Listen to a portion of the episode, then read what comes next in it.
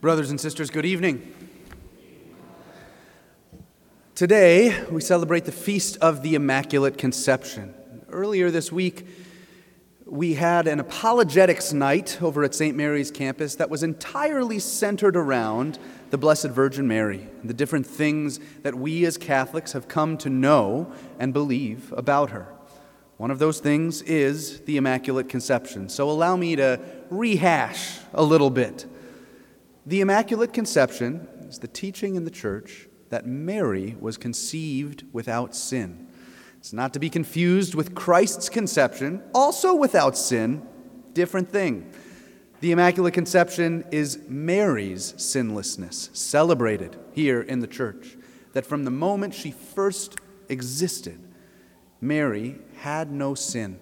She did not inherit the same stain, the same suffering, the same concupiscence, proneness to sin, weakness, and darkness of intellect that you and I have. Instead, she was preserved, and preserved by the grace of Christ's passion that God already foresaw. And so all people came to be saved through him. As I said, this is a gift that God has given. And when we consider this gift in the modern world, it seems as if some people are a little uncomfortable with it. Non Catholics, certainly. But even some Catholics are a bit uncomfortable with the idea of the Immaculate Conception. There are a couple different avenues people will take, different uh, paths of reason that they'll, they'll use to express some frustration or confusion. Some might say, Do we really need this teaching? Doesn't it just add a whole other layer? Doesn't it just make things a bit more complicated? Isn't it making salvation more complex when it could be more simple? Is the Immaculate Conception strictly necessary? And they're doing this, they're trying to add up all of the different theological pieces in their mind. They're doing the long division. They're doing it all by hand. They're trying to figure out God's grace, preserved from sin, Jesus, Mary, me. And uh, somehow that feeling of sum or summation doesn't add up. There's a bit of frustration there. For those who are a little bit more mathematically or theologically minded, allow me to clarify that this gets the method wrong. God's salvific action in the world is not a math problem. Sorry. It's poetry. It's a piece of art. It's a brushstroke, not a summation. It rhymes and fits with every other piece of creation, every other soul, so that all of us together can benefit from this one grace. Which leads me to the second line of reasoning that sometimes people will take in their frustration or confusion. It's usually not stated, it's usually something people are embarrassed to ask out loud, but it is asked in the heart. If Mary was conceived without sin, why wasn't I? What about me? Why didn't God give me that grace? If He can just give it, why didn't He give it to me? Again, I want to propose that this gets the method wrong. I told the Mass at 12:15 earlier today, God's not Oprah. She's not saying, everyone gets a car, you get a car, you get a car, you get a. Not God's method.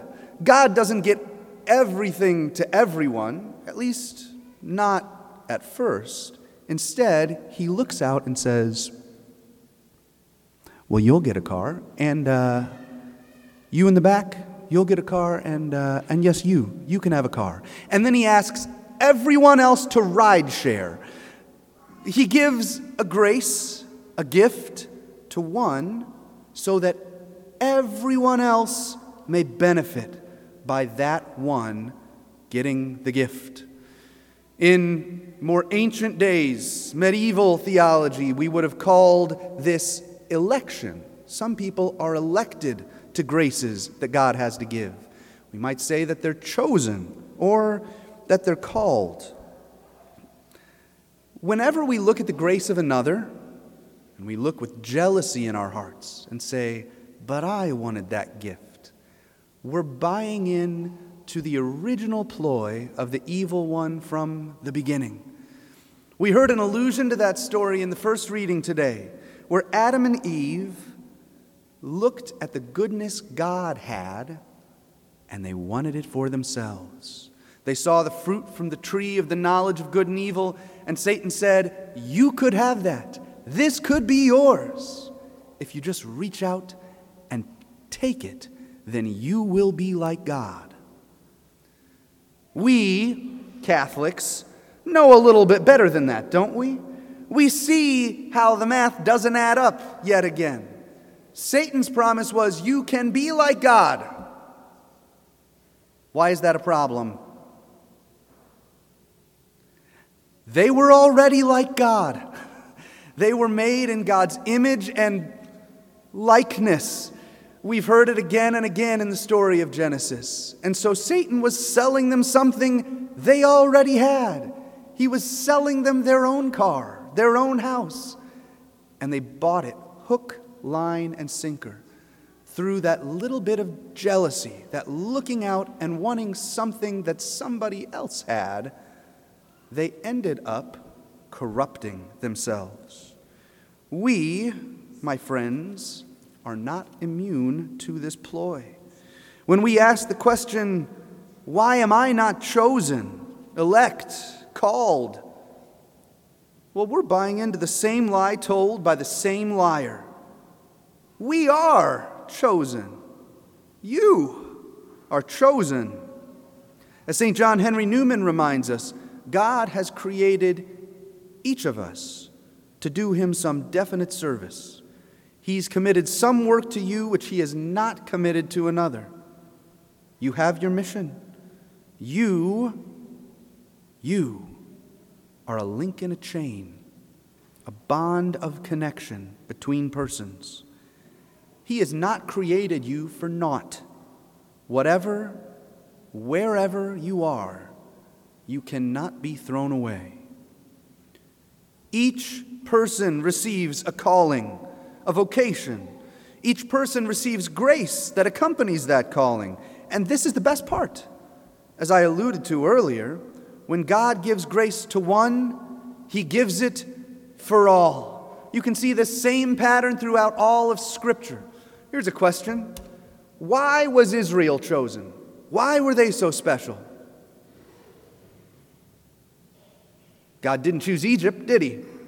Didn't choose the Assyrians or the Babylonians. He didn't choose the Greeks, even though they were so wise. He didn't choose the Irish, at least not yet. He didn't choose the Aztecs. Why did God choose Israel? What was their calling?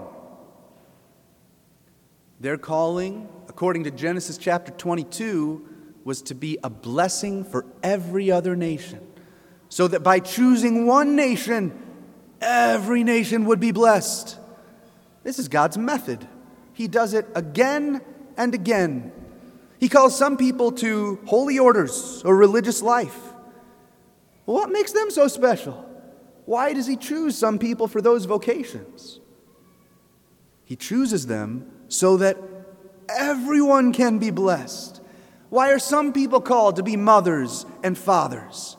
so that graces can abound for everyone. Every time God gives someone a call, he does it for the sake of all of humanity. Some grace is given to one so that it can be passed on and multiplied for all. This is why, by the way, it hurts so much when the one chosen does not pass on the grace but instead hoards it for him or herself. It's why bad priests and bad nuns and bad spouses and bad parents hurt us so personally, because they were made to be a gift for us. And when they're bad, we're left longing for what we ought to have received. This started a long time ago in a story I've already mentioned. Obviously, in creating life, God gave grace to Adam and Eve. He made them sinless in relationship with Himself. But remember the principle, remember God's method. When He gives grace to one, He gives it for all. Adam and Eve were supposed to beget blessing, blessing that could be passed on from one generation to another to another, all the way down to you. They were supposed to pass on blessing. But when they hoarded the grace and goodness for themselves, when they chose themselves over others, it hurt. It hurts currently. Since that moment, our race has not been characterized by blessing, it's been characterized by brokenness. Perhaps you experience this through physical hurts or emotional wounds mental scarring, or spiritual ailments, it doesn't matter which is most prevalent in your life, you know that brokenness. You know the consequences of the fall. Eve refused the gift that was offered to her, and though her husband called her mother of all the living, she was more properly called mother of all those doomed to die. Praise be to God then that he didn't become stingy when the first people hoarded it for themselves. Once more, his eyes alighted on a woman, his creation, and he chose her. He elected her. He called her. Praise be to God that she received the gift of sinlessness, because when he gave that gift of sinlessness to Mary, he gave it for all of us. He gave it for you. Praise be to God then that that grace was received and passed on. St. Bernard of Clairvaux speaks of that moment that we heard about in the gospel today as a moment where heaven trembled, where angels went silent, where all created eyes turned and looked specifically at Mary. When the angel Gabriel said, Hail, full of grace, you will conceive and bear a son. She could have said no. She could have rejected it. She could have kept all that grace just for herself, as indeed her parents and her first parents had done. Creation waited with bated breath to hear her response. And she said, Let it be done to me according to your word. She said, Yes. She received the grace and everything that came along with it. And she passed that grace on by receiving a participation in her son's own suffering. This was not an easy burden to carry. As one priest wrote, the Mother of God was an immaculate conception in a sin filled world. Those whom she loved suffered from the effects of original sin and her exemption would not have made her cold and aloof, as we sometimes think holy people are. You know that caricaturization? If someone's holy, then they're not really interested in real life. They're just sitting in the back of the church with their hands folded, perfect 90 degree angles, their head slightly tilted at a, a little bit of a cock, and cheeks sucked in to show that they're fasting. This is holiness, yes? No, maybe not. Maybe that's just me. Anyways, hi. Uh, no, this is not true holiness. True holiness responds to reality in kind. Mary was not aloof and show offish. Instead, her sinlessness would have quickened her to life with a deep compassion that would have broken her heart in places and ways that yours doesn't even know it can be broken. She would have been to this world a sign of contradiction, a stranger, someone who would have always been on the peripheries, deeply in love, but beset with the grief at how much God's love is refused in a fallen world.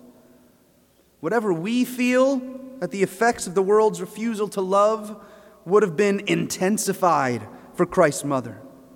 She would know better than us humanity's desperate need for a Savior and the consequences of our refusals of God would have been overwhelming if not for the grace that she received in her relationship with her divine Son. But she did receive that grace, that gift. God created her to do some definite service. He committed some work to her which he had not committed to another. She has her mission. She is a link in a chain, a bond of connection between persons and ages. Each person, each person receives a calling, a vocation. Each person receives grace, and when God gives grace to one, he gives it for all. When God chooses one, he chooses one for all. And I do mean all.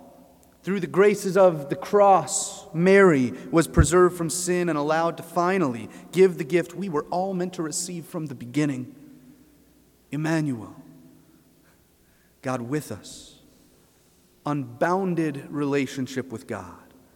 No need to envy her, to compare and despair. She was chosen for you. In exchange for the much that she has been given, much is expected. After all, the Virgin Mary is given to the world for all of us because she's given to the world for the sake of Jesus' own mission, a cooperator in the salvation of the world. And that mission is ongoing. So today, on the Feast of the Immaculate Conception, look to Mary and her model, but also keep your ears open and wait for the moment when you might receive your call. If God chooses you, elects you, calls you to that definite service for which you're made, don't hoard it all to yourself.